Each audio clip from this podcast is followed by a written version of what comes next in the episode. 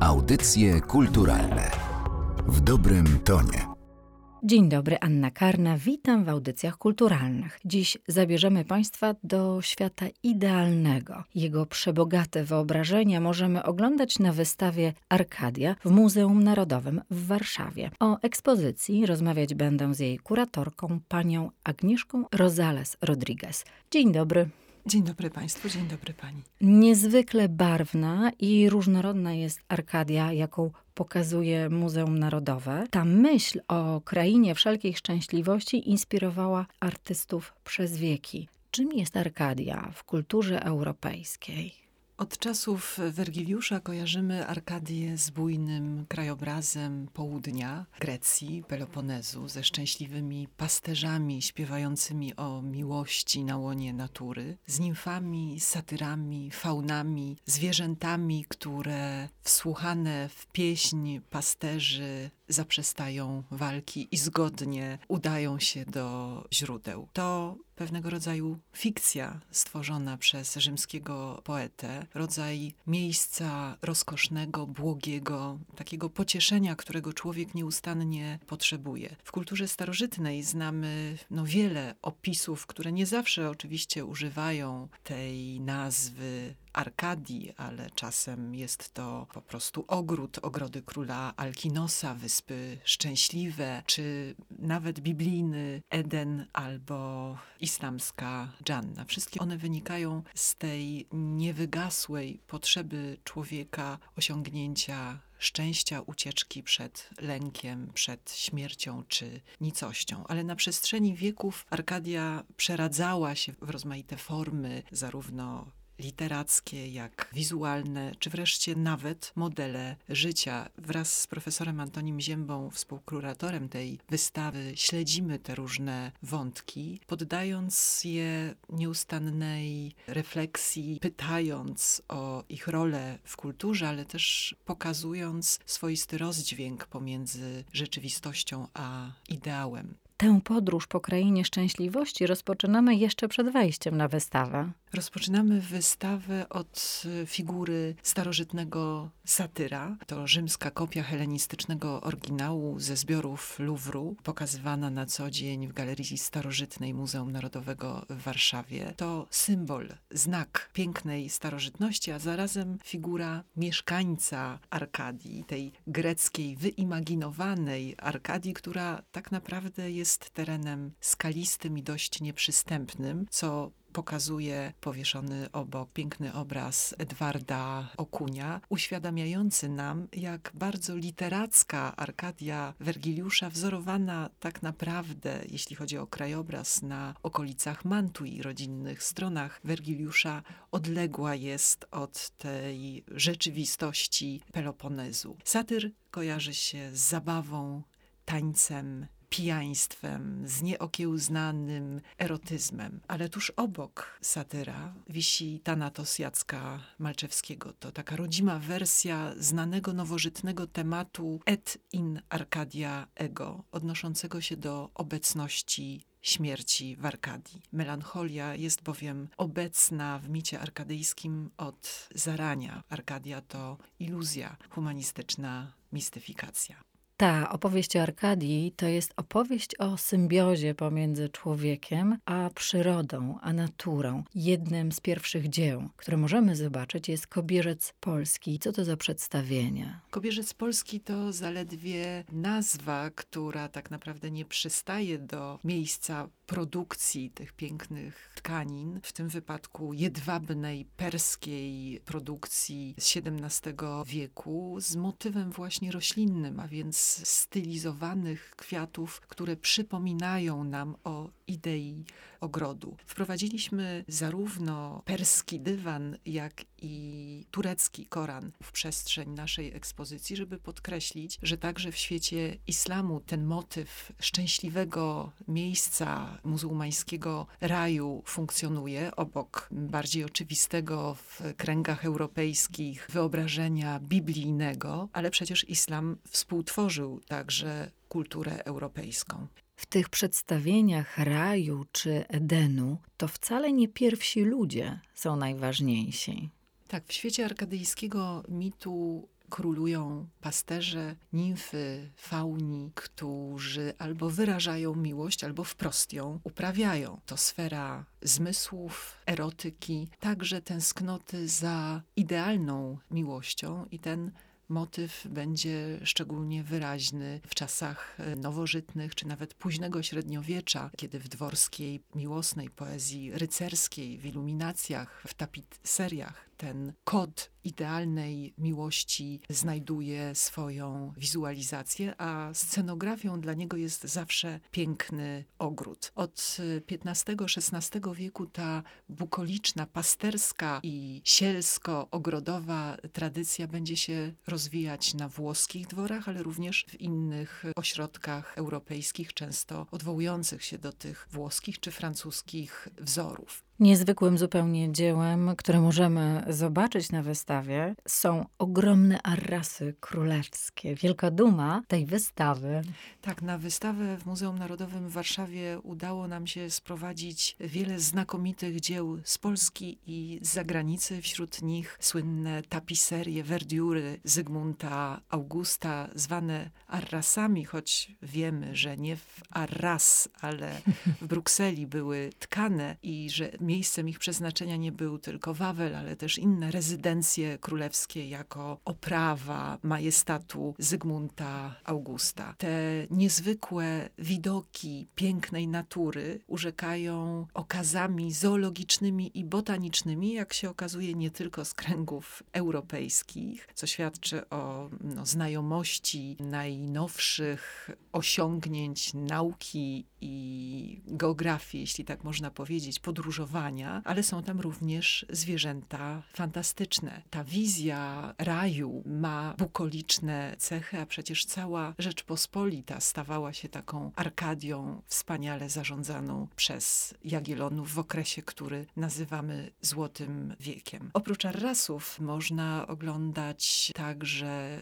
obrazy z muzeów narodowych w Krakowie, Poznaniu, z Muzeum Sztuki w Łodzi, z Zamku Królewskiego w Warszawie, z Łazienek Królewskich i wreszcie z Kunsthistorisches Muzeum w Wiedniu, z Louvru, Musée d'Orsay, Grenoble, Angers czy Lyonu. Powiedzmy zatem trochę więcej o tych dziełach, które przyjechały do nas z europejskich muzeów. Zupełnie niezwykłe są wypożyczenia francuskie, wśród nich piękne uroki życia wiejskiego François Bouchera. To jeden z największych malarzy XVIII wieku, pierwszy malarz króla Ludwika XV, ulubieniec jego słynnej metresy Madame de Pompadour, który wsławił się przecież nie tylko malarstwem, ale projektami tapiserii, wachlarzy, wszelkiego rodzaju rekwizytów, także scenografii teatralnych, który sam zainteresowany był teatrem i który rozpowszechnił tematykę pastoralną. Tyle, że w jego obrazach pastereczki to tak naprawdę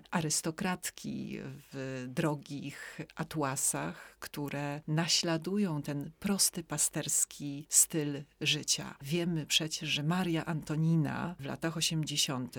urządziła sobie w Petit Trianon w Wersalu słynną wioskę, która była w istocie przejawem pragnienia powrotu do natury, acz sztucznym tworem i przeznaczonym właśnie dla elit. Obraz François Bouchera dobrze oddaje tę XVIII-wieczną potrzebę arystokracji, stworzenia fikcji życia pasterskiego. Można zadać sobie pytanie, skąd ta potrzeba? Między innymi z chęci przekroczenia pewnych barier, protokołu, konwencji zachowań, uzyskania większej swobody swobody, prawa do zabawy. Pokazujemy również na naszej wystawie obrazy Camilla Korota, własność Louvru, ale na co dzień jest to obraz prezentowany w Musée d'Orsay. Cudowna zabawa nimf w delikatnym krajobrazie, tak typowym dla tego przedstawiciela XIX-wiecznego pejzażu francuskiego, czy wreszcie symfonia pastoralna Piera Bonarda, jednego z tak zwanych nabistów, z którym zresztą przyjaźnił się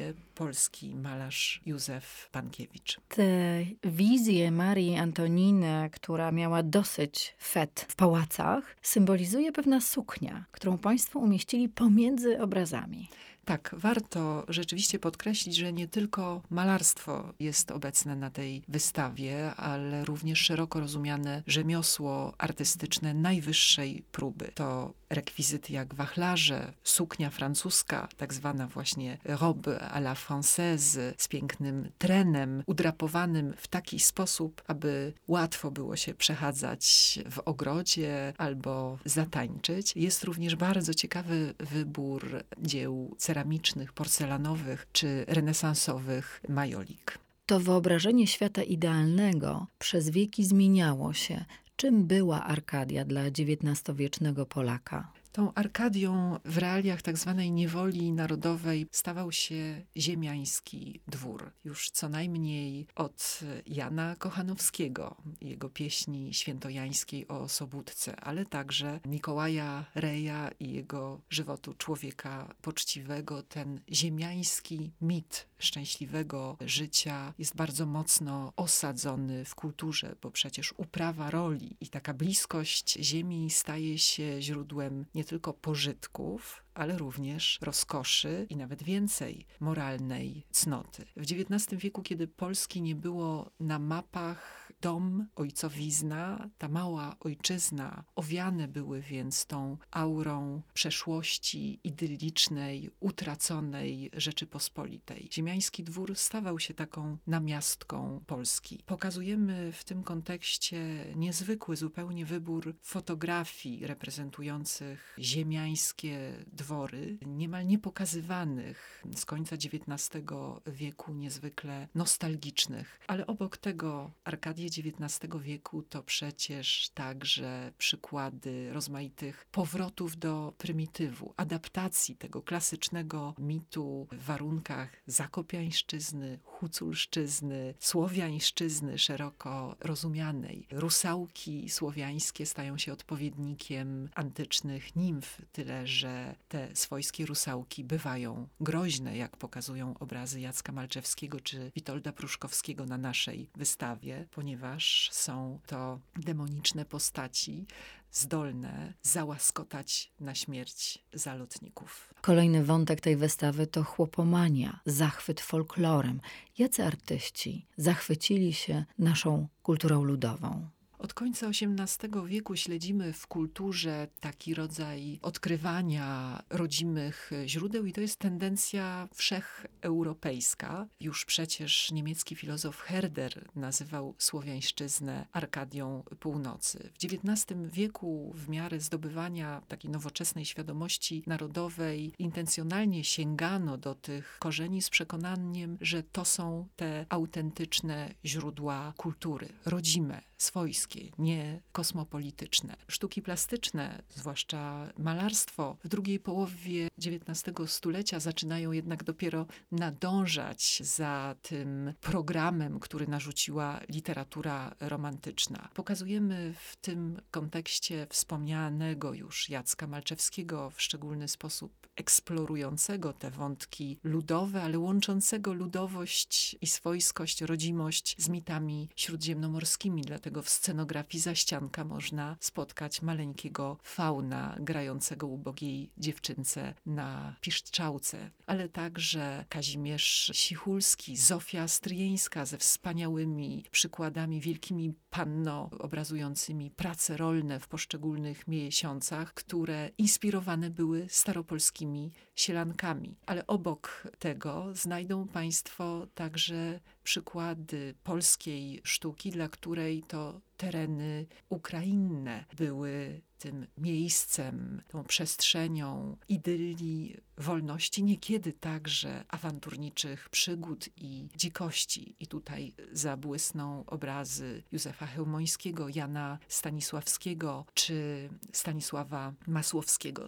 I oto wchodzimy w wiek XX i o krainie wszelkiej szczęśliwości, o tej Arkadii właśnie, o tej idylli opowiadają nam plakaty propagandowe. Tak, przewrotnie pokazujemy, jak ten mit arkadyjski przeradzał się także w język y, propagandy politycznej, takiej nieco siermiężnej wizji Polski rolniczej, ale szczęśliwej, w której przodownicy pracy zdobywają niemal bez wysiłku wysiłku, niemal bez pracy, wielkie plony. Ostatnia sala to sztuka współczesna, a na niej prace, które zdają się zadawać nam pytanie, co żeśmy uczynili z tym światem, marząc jednocześnie o świecie idealnym. Wśród dzieł praca Mirosława Bałki, będąca paradoksem, absolutnie wstrząsające dzieło. Praca wstrząsająca, chociaż używająca, wydawałoby się, idylicznego języka, bo oglądamy urocze sarenki spacerujące po śniegu, tyle że przechadzają się one pośród drutów kolczastych obozu koncentracyjnego Birkenau. To przykład dystopii, która obnaża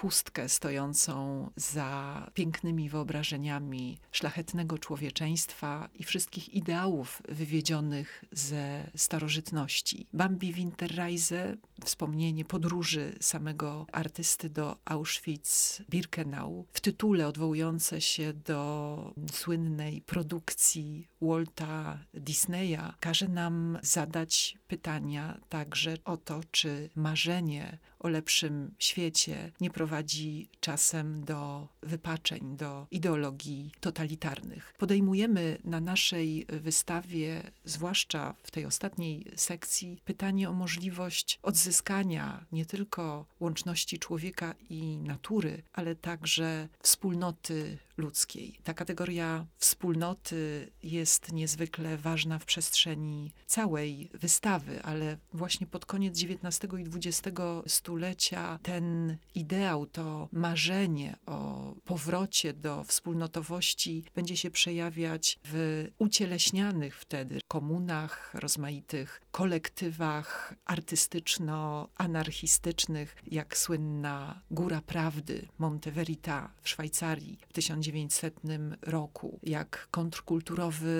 ruch hipisów. Do tych wszystkich zjawisk nawiązujemy na naszej ekspozycji, jak rozmaite interwencje ekologiczne współczesnych artystów, artystek na naszej wystawie zobaczą Państwo pracę Cecylii Malik czy Anny Siekierskiej w mikroskali, podejmujących ten właśnie trud odzyskania chociażby skrawka ziemi, troski o nasze najbliższe otoczenie w takim kolektywnym właśnie działaniu. Niezwykle barwna, różnorodna i bogata to wystawa. A gdzie jest Państwa kraina szczęśliwości? Być może wystawa pod tytułem Arkadia pomoże znaleźć te odpowiedzi. Zapraszamy do Muzeum Narodowego w Warszawie. Bohaterką dzisiejszych audycji kulturalnych była kuratorka ekspozycji pani Agnieszka Rosales Rodriguez. Bardzo dziękuję za to spotkanie. Dziękuję.